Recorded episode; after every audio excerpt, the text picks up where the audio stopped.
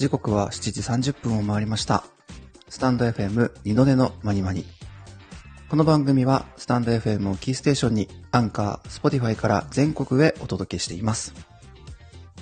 本日は8月20日土曜日。毎日配信は109回目の配信となりました。朝の30分、ながら聞きで最後までお付き合いください。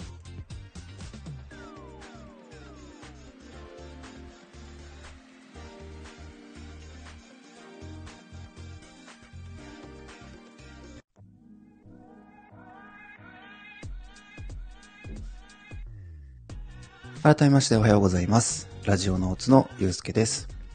この番組は音楽とコーヒーをテーマに気になるニュースや日々の出来事をシェアしていきます。ということで、おはようございます。えー、皆さん、おはようございます。ポポさん、おはようございます。あつしさん、おはようございます。えーっと、今日ちょっとですね、マイクをインターフェースつないでやってるんですが、音量はいかがでしょうか？大丈夫かな？あ、あ、ええ感じ。ありがとうございます。よろくまさん、おはようございます。よかとです。ありがとうございます。えーっとですね、昨日ね、あつしさんの、えー、深夜のライブに聞きに行くことができました。いやー、なんかあのー昨日変な時間に寝てしまってですね、なかなか夜、ちょっと寝つけなくて、えー、まあスタイフをなんとなしに開いたらですね、あの、あつしさんが歌われてまして、これは聞きに行くしかないと思ってね、なんですけどね、いやー、ナルバリッチをカバーされてて、びっくりしました。僕もナルバリッチが好きですよ。ね、ニューエラ歌ってました。あ、そういうくまさん。読めバスタイムの。あの、第2弾って書いてあったから、第2夜？第2弾かな？あの、第1位があったのかなって思ってたんですけど、ナルバリッチをね、最後に歌ってて。ナルバリッチカバーしてる方、スタイフで僕初めて見ましたね。そうそう、ポポさん、ナルバリッチ。そう。えー皆さん、あっちゃん、皆さんおはようございます。朝のご挨拶ありがとうございます。いやー、なんかあのー僕もやりたいなと、本当に思ってて、その、僕の中で、シラップ、ナルバリッチ、えー、テンダーっていうね、ラインがあるんですよ、僕の中でなんか。その辺をこうぐるぐる聞く。で、ちょっと離れて大橋トリオがいて、なんとなくね、僕の中でその辺のラインがあるんですけど、まあ、まさかナルバリッチをやられるとはなと思って。そめっちゃ良かったし、ああやってカバーすれば、ナルバリッチもいいけるんだなと思って、なんかね、発見でした。とても楽しい時間をありがとうございます、私さん。えー、前も嫁、嫁風呂の間にこっそりやってた。あ、そうなんですね。定期。定期でやってるんだ。えー、よろくまさん、皆さん、まるっと、はまにです。ね、まるっと、まにまにしていきましょう、今日も。えー、あつしさん、4つぐらいキー下げてる。あ、そうなんですね。ありがとうございます。そう、元気だとね、結構高いですからね、ナルバリ。まあ、基本的に、裏声で、裏声っぽい感じでね、歌ってるから、高いなとは思ってたんですけど、4つ下げぐらいなんですね。了解です。ちょっと、今度やってみようかなと思います。練習してみます。ということでね、今日もゆるっと始めていこうかなと思います。えーっと、今日はね、ちょっとニュースはなくてですね、お休みです。あんまりなんか、えーヒットするニュースがなかったので、今日は特にないんですが、えっと、昨日か、一昨日かな。えっと、ちょっとね、振り返りトークからやるんですけど。あ、お刺身ラスクね。お刺身ラスクね、まだ食べてないんですよね。なんか近くのローソンにはなかった気がするんだよなそう。一応ね、見に行ったんですけどね、チェックはしてるんですよ。ないっぽいんだよなちょっとね、あのーそう、美味しくないやつね。そう、少し前にね、あの、お刺身がするラスクがローソンに売ってるよっていうニュースを読んでから、あのー覗いてはいるって、お菓子のコーナー見てはいるんですけど、ないんですよ。気になりますよね。まあ、ずっとお刺身味のラスクって何なんでずっと気になってはいるんですけど、近所のローソンにはなくって、あったらね、即買いしようかなと。都市伝説にしては、の、と、そうですね、都市伝説にしてはね、あのー写真もいっぱいあるしね、ちょっと情報がリアルなんでね。えー、皆さん、リッツパーティー開催のニュース。まだね、開催の予定はないですけどね。でもこの前あの、実家に帰ったらやっぱありました、リッツ。ありましたよ。でね、空いてない。封がね、空いてないです。2ヶ月、3ヶ月前に行った時も、封が空いてない。そして、この前帰った時も空いてない。食べないんじゃないかな置いてるだけで。もしくは、買っただけ、沢口靖子呼ぼ。ね、呼んだらやっぱりそれはすぐにパーティー始まるんでしょうけど、やっぱりドレスコードはその白衣とかやっぱあるからね。リッツにありがち。封が開いてないですね。食べる気ないんじゃないかな。僕もなんかちょっと、あ、リッツ食べていいってあんまりちょっと言い出せなかった。ですね。リッツパーティー思い出してね。あ、ここでパーティーが始まっても、ちょっと対応できないなと思ってね。うん。白衣もないし。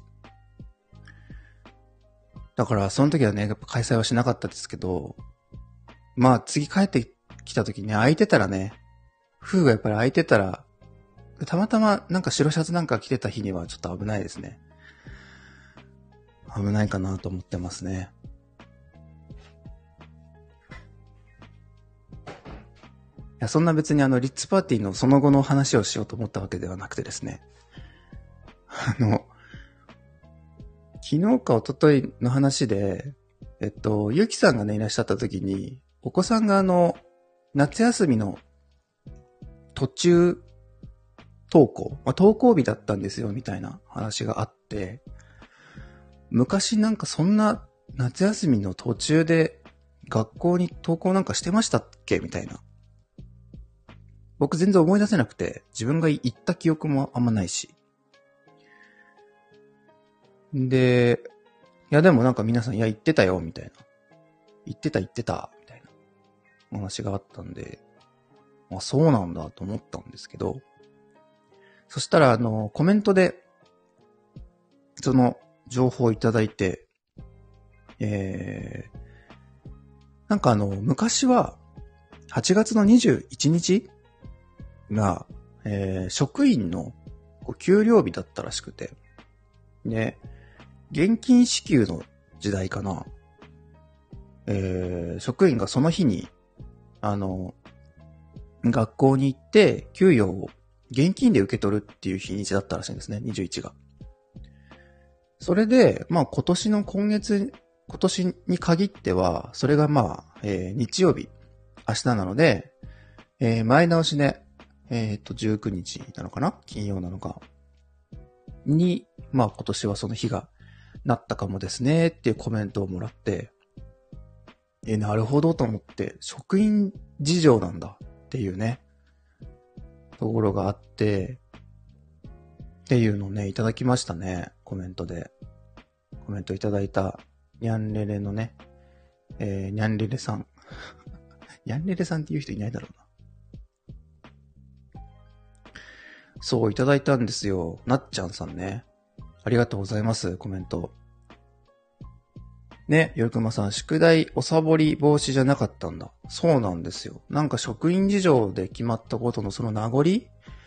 先生が行くから子供も行っとくみたいな、そんな感じなんですかね。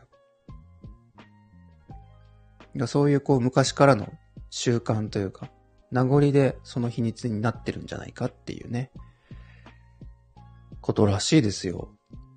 全然知らなかったですね、そんなの。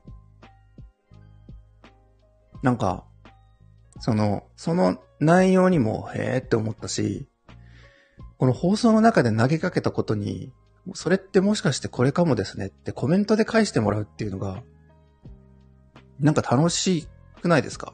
すごい楽しくて、ちょっと嬉しかったんですよね。あ、こういうやりとりもあんだな、みたいな。っていうのがあってね、ちょっと発見でしたね。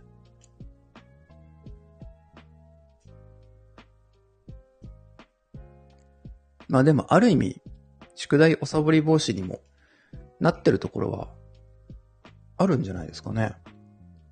もうその日を提出日にしちゃえというふうに決めちゃえばね。なので、なんか、あ、なるほどなと思ってね。今日はちょっとそれを報告しようかなと思いました。まあ、いずれにしてもね、宿題っていうのはちょっと厄介なものですけどね。もうそろそろね、20日。それこそ今日20日なんでね。えー、宿題まだの方はね、ぜひ、今のうちに、いや、そろそろ片付けなきゃなってね、この配信を聞いて思っていただければいいですね。宿題の話してんな、っつってね。いや、でも、リアルにですよ。9歳の子とかが、スタンド FM も、やってるわけですよ。ね。びっくりじゃないですか。なんか、僕9歳です、みたいなね。それは、その嫌な見方すると、それも本当かわからないけど、9歳の子がやっているっていうこともあるわけですから、いやもしき、これをね、聞いてる可能性もあるわけですからね。で、昨日から Spotify にも聞けるようになってるしね。不意にこれが出てきて、っていう可能性もあるわけですから。ゆうすけおじちゃんはね、もう、びっくりですよ。まあ、よろくまさんもね、多分その場にいたからわかると思うけど、僕は言葉を失いましたね。9歳って、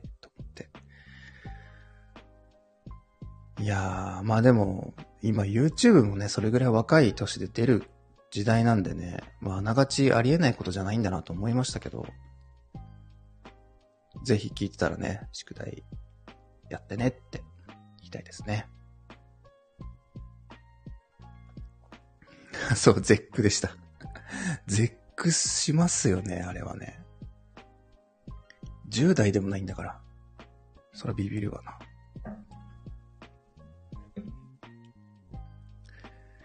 ということで、今日ちょっとニュースはなかったんですが、そんなお話をご報告でございました。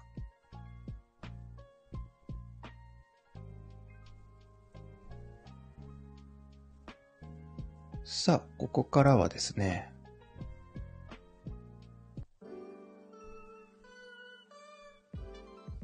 さあ、新しい音楽とともに、今日は、えっと、これもですね、この配信の中で、えー、報告したことについて、レターをいただきました。レターをね、ちょっと読ませていただきます。えー、こんにちは。いつもまにまにありがとうございますと。ラストレター早速見てみました。あまりにも切ない、切な悲しいノスタルジーに、体中の体液が干からびるのではという勢いでむせび泣きました。えー、深山雅代の色気、神木少年、岩井俊二天才だったと。この夏の思い出が増えました。素敵な映画の紹介ありがとうございますと。えー、来世は広瀬すずきぼんぬさんからいただきました レターありがとうございます。昨日あのラストレターというまあ、邦画ですね。映画を見ましたということを報告したらですね、早速見ていただいた方がいて、えー、レターいただきました。ありがとうございます。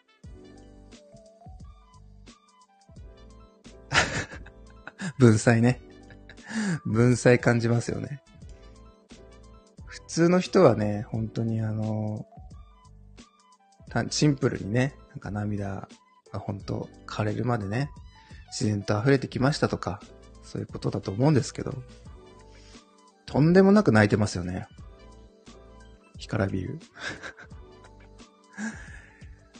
そんなに泣いたんだなっていうね。文才がある方ですね。えー、みやさん、昨日見始めたのですが、中断して今夜見ます。あ、そうなんですね。まあ、全然あの、お時間の時でいいと思うので。とてもね、静かな映画なので、あのー、ゆったり見れるかなと思いますけど。まあ、これもあの、ね、ここでご紹介したものに対してレターをいただくっていうのは、やはり嬉しいなと思って。映画ね、でもやっぱりいいですよね。休みの日の過ごし方としては、やっぱりとてもいいかなと。で、なんかこう、一本見出すと、どんどん、あ、これも見ようとか、あれ気になってたやつ見ようとかね。なんかね、映画モードに入る瞬間があるんですよね。なんとなく。で、見てると、なんか、すごくいろんなことをインプットできるし、楽しい時間になるなと思いますね。えー、皆さん、レターやコメント嬉しいですよね。いやー、本当に嬉しいですね。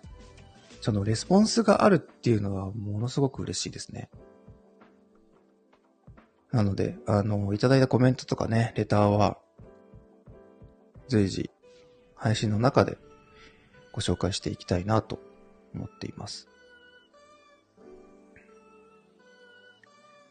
皆さん、私はレターもらったことないけど。いや、でもなかなかその、送るのもね、結構ハードルがいるのかなと思ってて。なんか僕も送る側だったら結構緊張しちゃうんですけど。ね、いただく方はやっぱり、嬉しいなーというのはやっぱり感じますね。うん。なので、映画ね、映画好きの方結構いて、あの、映画レビューのチャンネルをやってる方もいたりとかするんでね。あつしさん。俺はツッコミ待ちみたいなボケレターばっかりライブの時に来るけど、昨日凄まじくなかったですか？完全にボケレターが、しかもボケレターの数が多分半端ないんだろうなと思って、次々にレターが切り替わっていくので、あとコメント欄のあのテンポの速さはすごいですね。僕はあの、ご挨拶させていただきましたけど、もうなんか、あの、小川のせさらぎぐらいなイメージで入ってったらね、なんかもう、荒波に揉まれて、あっという間に僕は流されてですね、かろうじて出た言葉がナルバリッチだけだったんでね。もうすごかったです。そう、ナイアガラの滝でね、滝状態で。まあ、レターもその、ボケ、ボケがすごくてね。淳さんも歌い終わったらととにかく突っ込んでっていう感じでしたね。ツッコミは千本ノック。いや、本当ですよ。まあ、レターであれだけ切り替わっていくのはすごいなと思いましたけどね。アツシさんの人気ぶりが伺いました、本当に。ねまあ嬉しいですよね。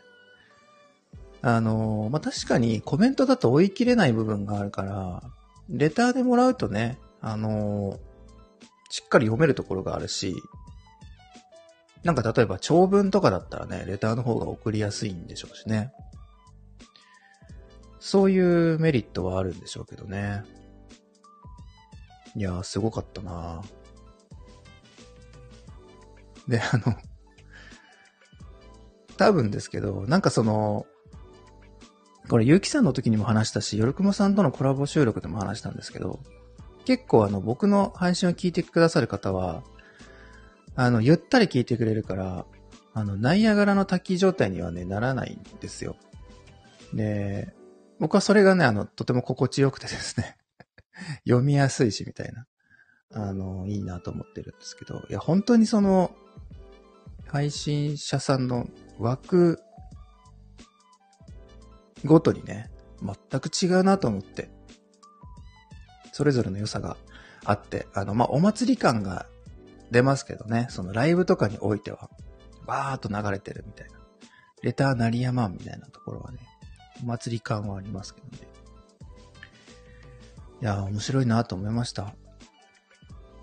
で、多分、アツシさんは、アーカイブも残さないし、そのライブやる多分時間もおそらく不定期でしょうから、みんなの熱量がね、今やってるぞーみたいな 聞きに行くぞーみたいな。この時間を120%楽しむぞみたいな、その、熱量がすごいんだなと思ってね。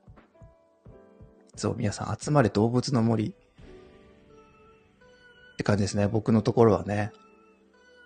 それぞれのあの、島の住人が来て、こうわちゃわちゃ喋るというね。動物が集まってきてますけどね、よるくまさん。最後のは動物ですか？何ですかこれは？あ、森か。びっくりした。そうそうそう。まあ、その違いもね、なんか聞けてね、面白いなと思いました。ということで今日はね、えっと、いただいた嬉しいレターをご紹介いたしました。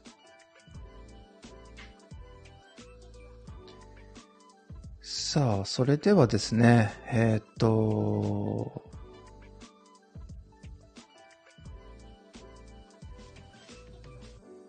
今日はね、心理テストを、まあ一つやろうかなと思います。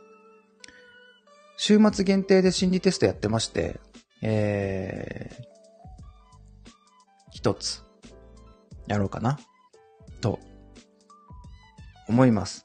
まあ、よければえー、参加いただければなと思います。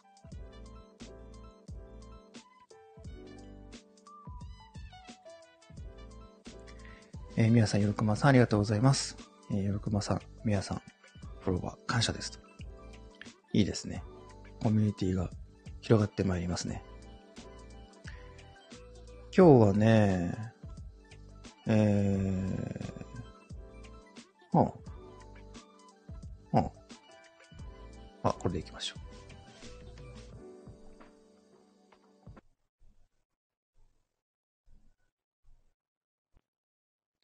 週末限定、心理テスト。声が出てない。えー、ででん、一問。えー、忙しい朝、履こうと思っていた靴がない。それは、どんな靴でしょうか？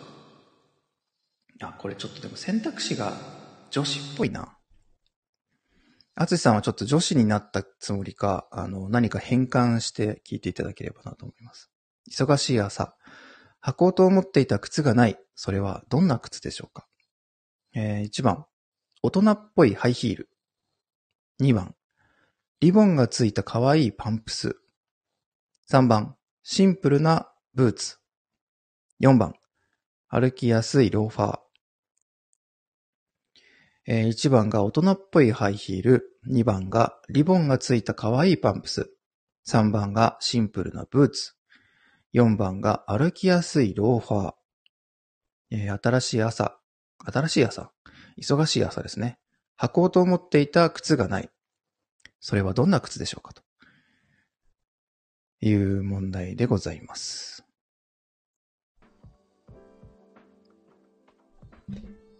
えー、そうですね。僕が、まあ、女子、まあ、男子もね、ハイヒール履いてもいいんでしょうけど、靴がない。うーん。1番かな。か1番にしよう。あつさん2番です。ありがとうございます。リボンがついた可愛いパンプスね。さすが。みやさん1。よるかまさん1かなうん。靴がないのはなぜでしょう？テストじゃなかった。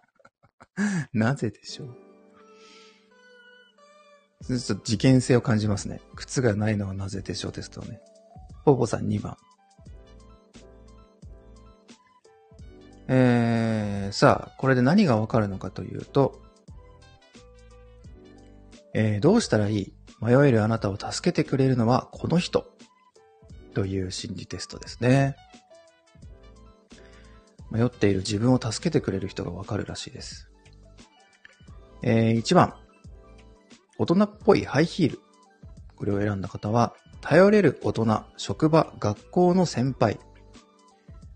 あなたは甘い言葉で慰められるよりも、シビアでも愛のあるアドバイスが欲しいと思っているのでは迷えるあなたを助けてくれるのは、恋も仕事もあなたのワンランク上を行く先輩。あなたには刺激が強すぎるくらいの経験から、あなたの弱点をズバリと指摘して、正しい道を解いてくれるはず。しかし、先輩のスキルをそのまま応用するには、まだまだ修行不足という可能性も。背伸びしなくても使えるアドバイスを取り入れて。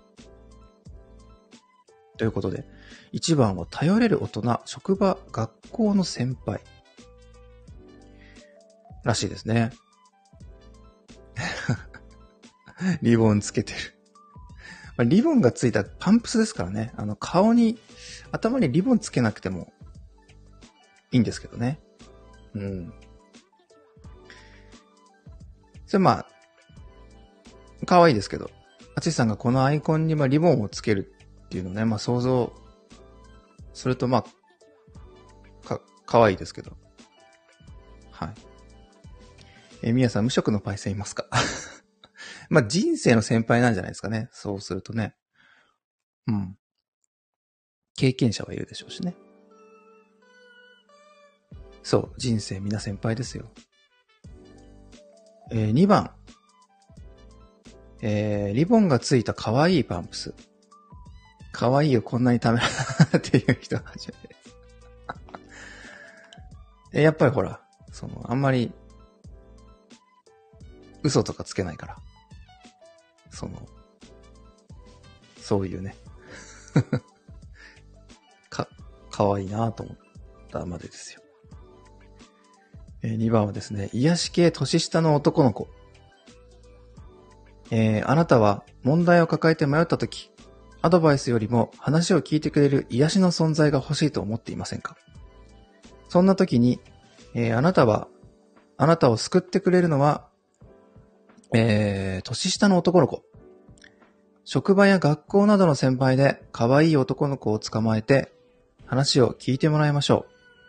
疲れたあなたの心を優しい言葉で癒してくれること間違いなし。ただし、的確なアドバイスをもらうにはまだまだ頼りない存在。まだまだ子供と思って、思ってもそれを表に出さないようにということです。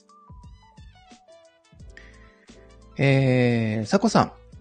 おはようございます。いらっしゃいませ。潜って聞いていました。はじめまして。無職です。このタイミングで上がってこられたんですね。はじめましてです。ありがとうございます。人生の先輩はたくさんいますからね。聞いていきましょうよ。いや、いろいろややこしい2番。いろいろややこしいですね。なので、あつしさんは、年下の女の子をね、え、アドバイス相手にするっていうのも、ちょっとね、あの ややこしいですね。まさきさんおはようございます。いらっしゃいませ。今、あの、迷った時にどんな人にアドバイスをもらえればいいかという心理テストを行っていました。ちょっとややこしいですね、あつしさんね。年下の女の子がいいと。言われましてもって感じですよね。ちょっとハードル高いですね。最近なんかツッコミ千本ノックしなきゃいけないんだよなっていう相談を年下の女の子にする。リボンとかいっぱいつけてんだよね、みたいな。そういうことをですね。まあ、なかなか言いづらいですよね。あつしさん、えー、嫁年上。あ、年上なんですね。そうすると、まあ、おのずと他の女性になってくると、ちょっと危ない空気が漂ってきますね。ねえ、ちょっとあの、要注意ということでね。あまりこの心理テストで言われたからといって、ルンルンでね、年下の子に聞かないようにしていただきたいですね。えー、続いて3番ですね。シンプルなブーツを選んだ方。えー、信頼度ナンバーワン。家族。あなたは困った時に何よりも安心感が欲しくなるのでは、えー、誰よりもあなたのことを理解してくれる存在は家族。迷えるあなたに豊かな人生経験とあなたへの愛が込められたありがたいアドバイスを与えてくれるでしょう。さらに、あなたを気遣う言葉をもらって疲れた心に元気が復活。いつもはおせっかいに聞こえることもじっくりと噛み締めれば最高の言葉だと気づけるはず。ただし、甘えすぎて自分の意見を見失わないように。3番は家族でしたね。え、4番、歩きやすいローファーを選んだ方は、何でも話せる親友。あなたは問題を抱えているとき、悩みを聞いてもらいたいという気持ちが強くなるのではあなたを助けてくれる存在は、お互いに性格も恋愛傾向も知り尽くし、何でも話し合える親友です。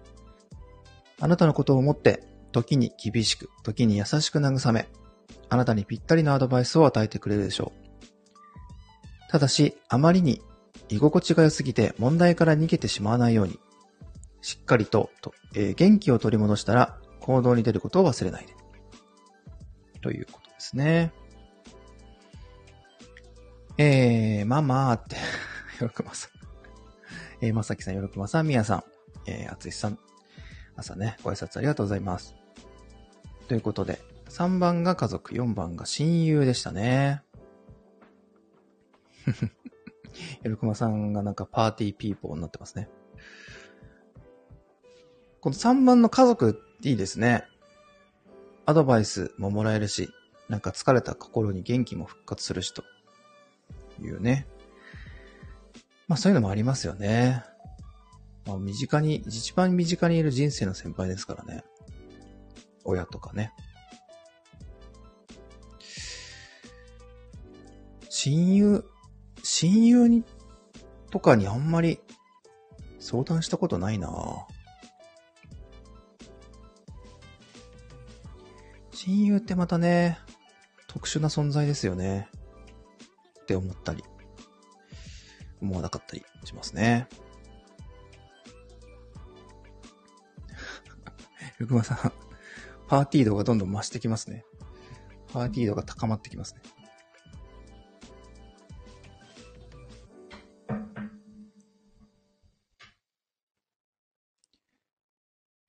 ということで、今日は、迷えるあなたを助けてくれるのはこの人という心理テストでございました。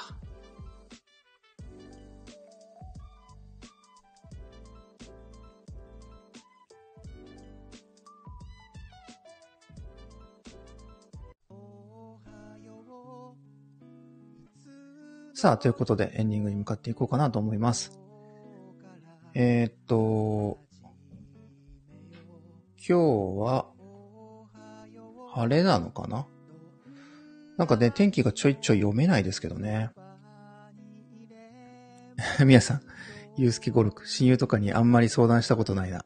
そこピックアップします あんまりそこ、切り取られると思わなかったな。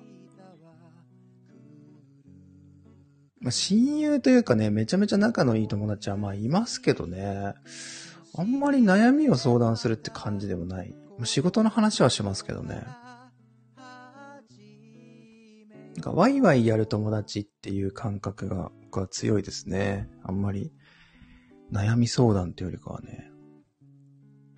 うん。最近はでもそれこそスタイフでなんかいろいろ言ったりしてますね。と思いますみたいな。仕事の話もしてるし。なんかね、そんな存在になってきてるのかなって気もしますけどね。で、今日は、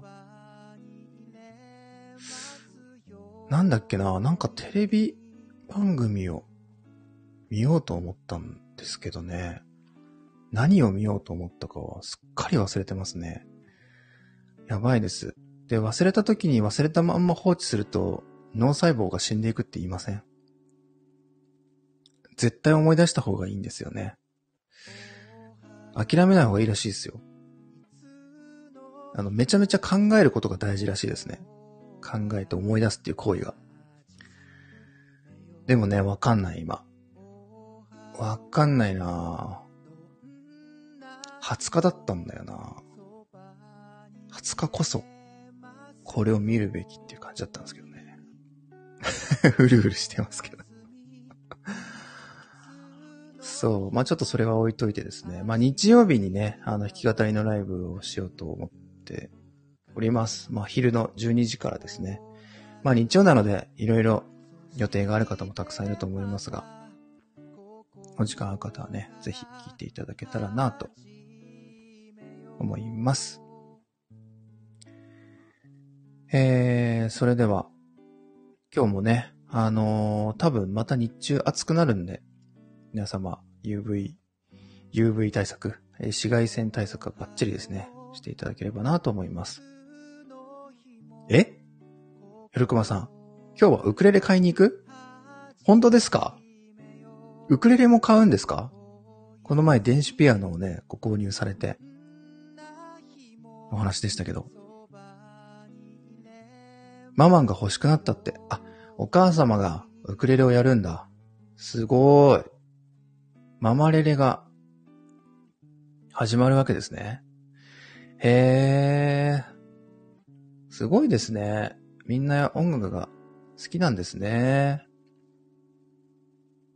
ウクレレでも始めやすくていいですよね。サイズも小さくて。ギターに比べたらね、子供抑えやすいし、音がそんなにガチャガチャ出ないから弾きやすいしね。えー、よくまさん、くま、くま家が、ヤマハ音楽教室。確かに。生徒募集できるじゃないですか。ピアノもできて、ウクレレもできて。いいですね。すごいなぁ。じゃあ、それはちょっと大事ですね。一緒に見てあげて。で、いつかね、スタイフを始めるなんてことになったら、たくさん、ね、ウクレレ先輩が、ウクレレパイセンがいっぱいいるから、ギターも多いですけどね、ギター弾いてる人も。そんな日が来るかもですね。よるくまさんの、みょん。みょん楽しみ。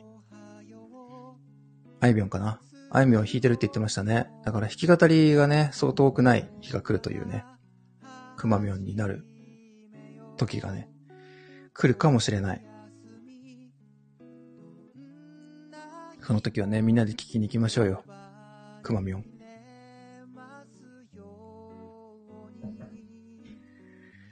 ゆるー。ねいや、僕もね、あいみょんにやりたい曲があって、ちょっと収録撮りたいなと思ってるのと、今日はね、収録を撮りたいんですよね。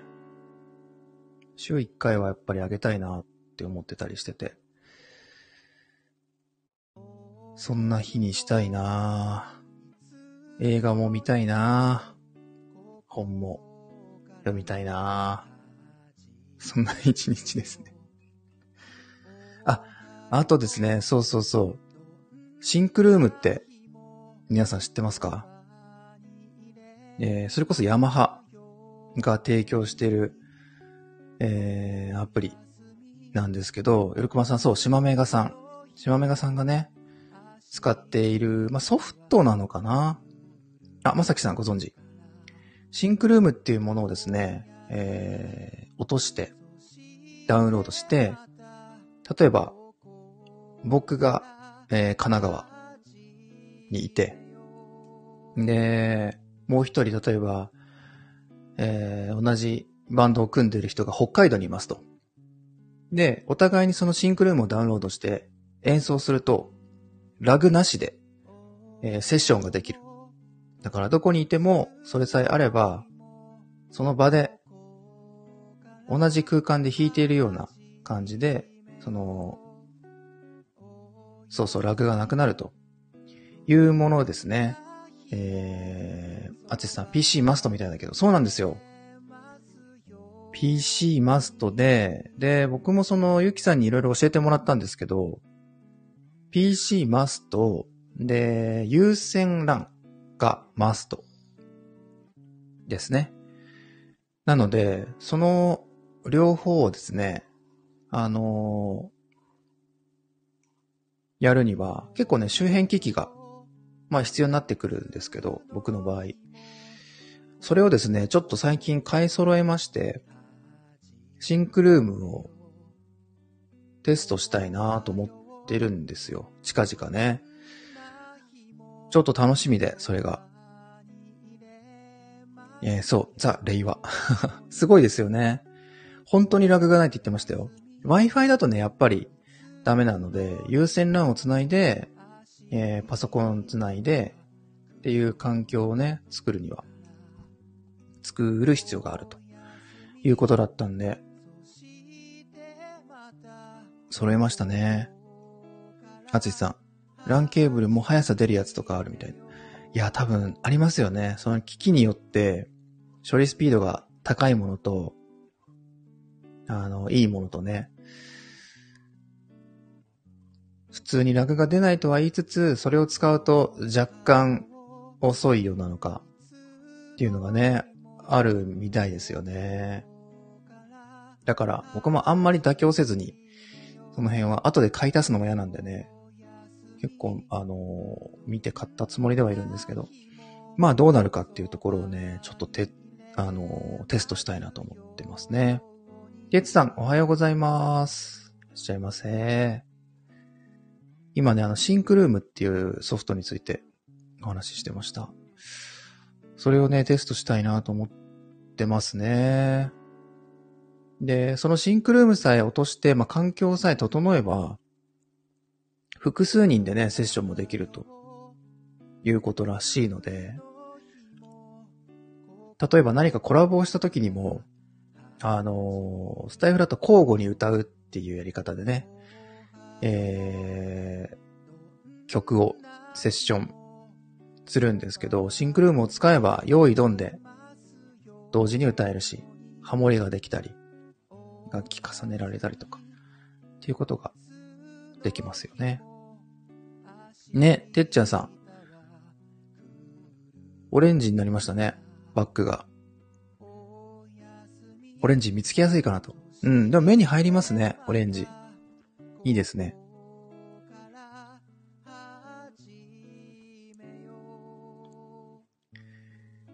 ビタミンカラー。いいですよね、オレンジ。あ、ポポさん、ここらで失礼します。ありがとうございます。今日もゆるっとってらっしゃいませ。ククーさん、おはようございます。いらっしゃいませ。20日16時洋楽部夏フェス。お。夏フェス。洋楽部にまたやるんですね、かくーさん。えー、何歌うんでしょう、洋楽。洋楽歌えるのいいな今日の16時ですね。いいなぁえー、てつさん、明日はやっとサマソニ、あ、明日サマソニですか。へえー、そうか。サマーソニック。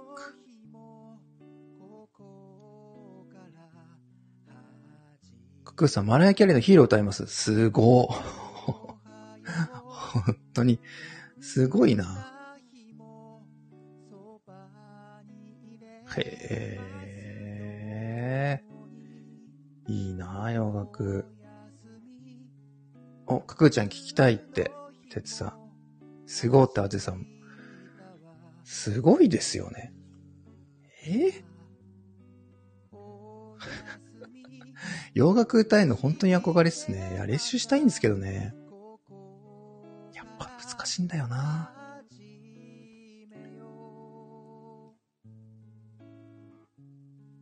サマソニはそうか。今日、明日とやってるんだ。いいなゆうすけさんいけるっしょ。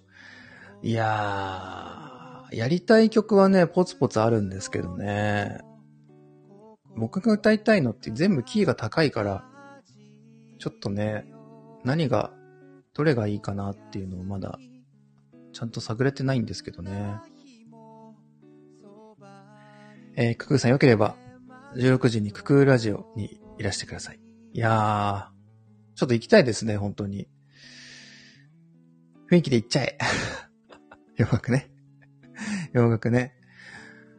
そうそうそう。前もお話ししたんですけど、洋楽はあの、僕はマルーン5がやっぱり好きで、マルーン5とか、エド・シーランとか、ブルーノ・マーズとか、あとはファンク、ファンク系が好きですね。昔はジミ・ヘンドリックスとかのゴリゴリギター弾く人も好きでしたし、あと、あの、ジャニス・ジョプリンとかね。ああいうのも好きでしたし、いろいろ好きなものはあるんですけどね。歌うとなると、どれがいいかなっていう感じですが。そうなんですね。じゃあね、あの、音域広いんですよ。上も出るし、下も出るしね。すごいですよね。あ、よるこまさんが16時をメモりました。皆さんお時間ね、合う方はぜひね、ククーさんのお部屋に、マライアキャリーを聞きに行きましょう。さあ、ということで僕もそろそろ朝ごはん食べて、今日のタスク、まあタスクというほどでもないですが、準備に取り掛かろうかなと思います。ということで今日も最後までお聞きいただき、ありがとうございました。今日もね、お仕事の方も、お休みの方も、えー、今日もゆるっと、いってらっしゃい。また明日お待ちしております。ありがとうございました。